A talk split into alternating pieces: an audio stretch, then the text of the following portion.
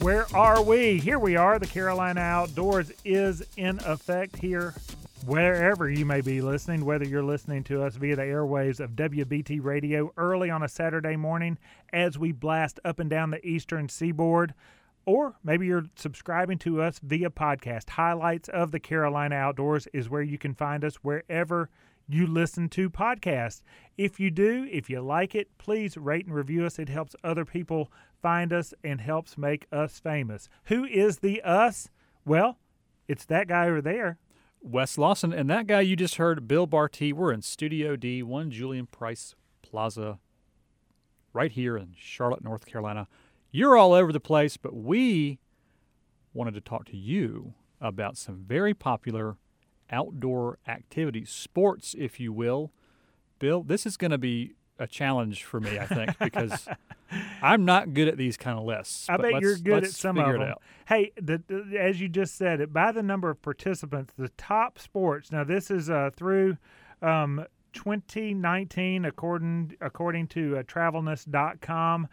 What would you guess is the number one popular outdoor activity by participants in the United States? Uh, not to split hairs, you said sports and activities. So we're not talking about team sports. We're talking about like you get out, you're doing this thing outside. That's exactly right. All right. So number one, uh, fishing. and It's the- it- fishing. clue is it's the a lot of the things we talk about on this program and what a great guess because um, fishing has been number one for several years. I think 07 08 even 09 fishing by a number of participants was the number one activity. But it is not this list. It dropped to number two. Number one was listed as running. Oh, gross. 61 million participants um, participate in the sport of running, followed by 50.1 million in the sport of fishing. That's 60 million people who who are being chased. and just about. Only run when chased. All right. So the, so that's number one. Fishing is two. So number three, It- I well, bet. And you know what? Uh, on those first two, I must say, our listenership, at least people listening to us, They're the running to the river to go fishing. They well, many of them are. They're getting up early on a Saturday morning to get that run out of the way, whether it be one mile, whether it be ten miles. Um, uh, they're getting it out of the way so they can continue on with their weekend. Mm-hmm. Fishermen and and anglers as well, whether they're local fishing, maybe Wylie, Norman, getting their boat, backing it in, or maybe they are destination. They're heading to the coast or heading to the mountains, so they have a little bit of drive time our listenership during outdoor drive time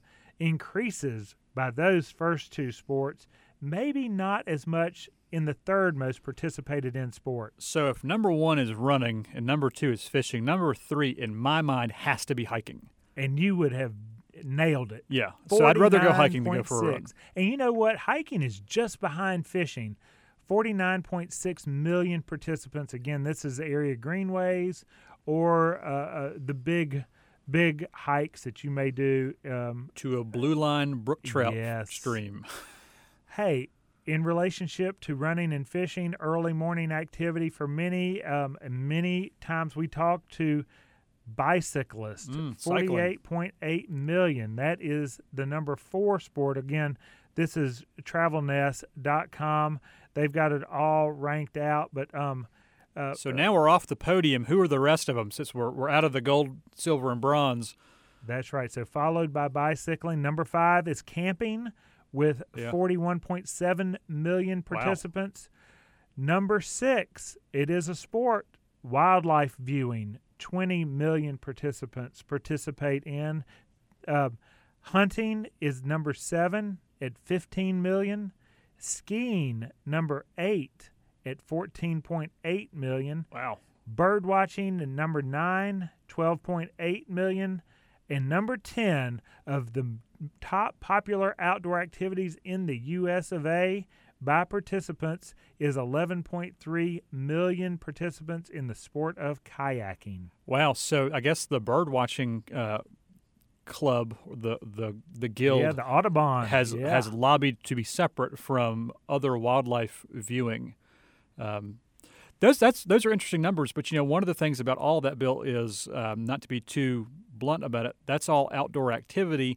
As we Mhm. move into the fall, at least in our part of the world, this is peak hurricane season, not to be too soon on that. And before, during, and after major weather events, it's always important to be careful. Oh, yes. Be mindful of how, how the topography has changed. There can be trees down, power lines down, creeks and rivers can be up, tail races could be up. They're trying to keep those things down, but uh, weather affects wildlife tremendously and their behavior. So they're going to be kind of in distress and stressed and moving differently, but then nature behaves differently. So as you go out there, be mindful of that. And if you do these activities in the morning, have some sort of reflective vest on if you're running or cycling. Lights are always your fav- your friend. Do those things so that you can continue those activities safely. Yeah, uh, making good decisions is a, a very important thing. Of course, mentioning hurricanes and water levels. We're going to talk to Jake Rash um, a little bit later on, inland fisheries uh, research coordinator. He's going to come on, but water levels are going to be up. Rainfall is happening, and and whether you're on a hike, you need to make a good decision when it comes to crossing that stream. There's several different trails throughout western North Carolina, throughout North Carolina and South Carolina um, in general. But when you that trail comes to certain river or creek crossings, you need to make some wise decisions on how to handle that. Um, namely, cross in as safe a place as you can. Um, and if you do, you should be prepared to lose your backpack. Like loosen up your shoulder straps and your waist straps Yep. before you cross um, and go into that river. Use your trekking poles to help judge and gauge the depth of that water. And if it's really high up uh, and you don't feel that you can safely cross it in any manner in your day hiking or whatever, choose a different route. Yeah, if if you if you have those trekking poles or a sturdy stick, we want you to have as many points of contact as you can in that moving water. Also, bear in mind, it's not just the flow of the water; it's the surface of the rocks. They can be slippery, so be careful out there. You know, Bill, you talked about uh, making safe decisions. We're making an interestingly enough Unsafe. sun- unsafe but safe decision Oh, yeah, safe. on Wednesday, October 5th. You can help send us over the edge, the NASCAR Hall of Fame Plaza, as we help raise money for the NASCAR Hall of Fame Foundation. But, Bill, you and I have to go 10 stories up the Embassy Suites, put on a harness and a helmet, and go 100 feet down. And I just hope there's somebody in one of those hotel rooms who gets to see our stupid faces grinning and screaming going down that building. Well, and there will be a little bit about that. And I shouldn't have said unsafe. It's a very safe thing. But, Wes, I think you said it on a prior Carolina Outdoors that a sense of adventure, that sense of fear, is what makes an adventure. Yeah. And of course, here on the Carolina Outdoors, that's what we're kind of promoting that stretching ourselves into a sport uh, that we may be afraid of. And that's where the over the edge comes for, well, at least for me. Rappelling for many of our listeners, no big deal, but that's not my favorite thing to do. I can go up a lot Mm. easier than I can come down. And um, so that's speaking a little bit to my sense of adventure. Why am I doing it? Because I think, are you scared? Not necess- No, not really. No. I think I'm doing it because it is to raise Yeah. funds for education in our is it STEM the STEM schools in our community Yep. through that foundation. So there will be a little squealing and and maybe a little whining and a little nervous grin on my face. Well, yeah, and that's to be expected. I think there are a lot of people who are, who are much more on edge about this than you are, Bill. And we know our time. We're going over the edge with your support at 1 o'clock on October 5th. When we're not going over the edge, we'll be in the plaza giving fly casting demonstrations and lessons, getting people booked on guided trips with Dave the Bergmangler Bergman, talking about the outdoors, and maybe even jumping on uh, the microphone as uh, two MCs and one DJ. Ooh, I like this. So it's going to be a whole lot of fun there, Bill. It's October 5th Yep, which is a Wednesday. and our climbing time is 1, but we'll be there before and after that day doing what you just said. Yeah, we'll be there from I think eleven to five. if you want to hear more about it, we did interview Winston Kelley of the NASCAR Hall of Fame. He is also participating in this Over the Edge event. Um, you can go to highlights of the Carolina Outdoors to hear that. Just type in Winston Kelley and Uphill Pop, as will all the other segments that we have done over the course of the past few years as the Carolina Outdoors has been three decades plus in its uh, lifespan. That's a lot of fun. So if you want to participate in the support of this great endeavor, you can go to uh, jessebrowns.com or our social media, Jesse Browns CLT.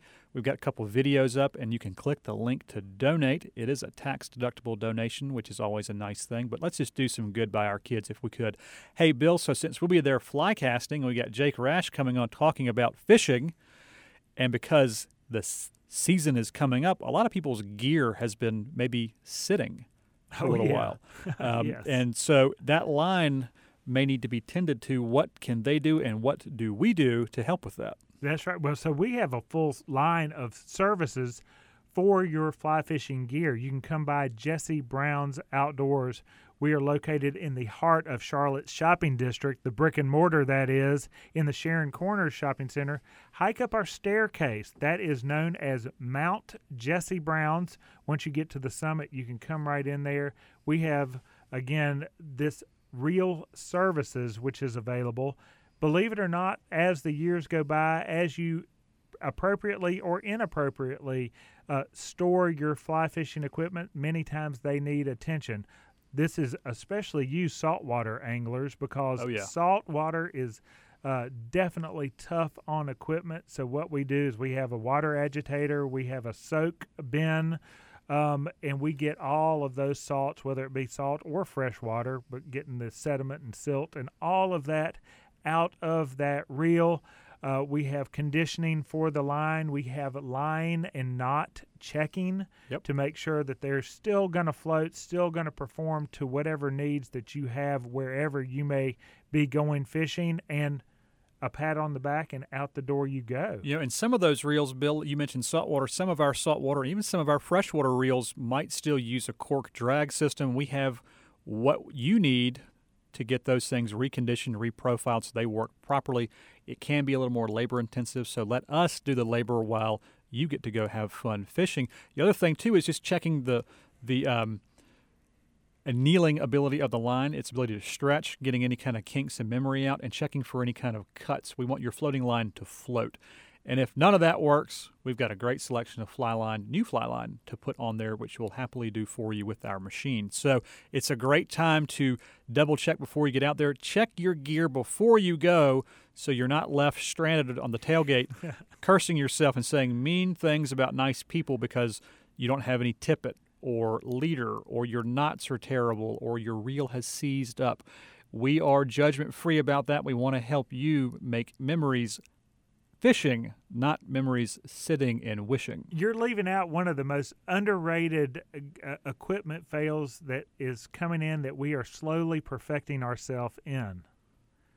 The stuck together rods. Oh goodness, yep, that's a thing. for for listeners out there, these fly rods that we sell at Jesse Brown's Outdoors are multiple piece. They are four piece rods that are notched together so that you can travel with it. It's not in the way when you get to wherever your destination is. You put these four pieces together, and voila, you are fishing. But for whatever reason, Wes, if a piece of sediment, just as loose and small as it may be, gets in there and the rod becomes wedged too tightly together, is stored that way, um, and any kind of uh, normal mortal person cannot get these segments apart. Yeah. We at Jesse Brown's, shout out to Don Yeager who taught us how to do this.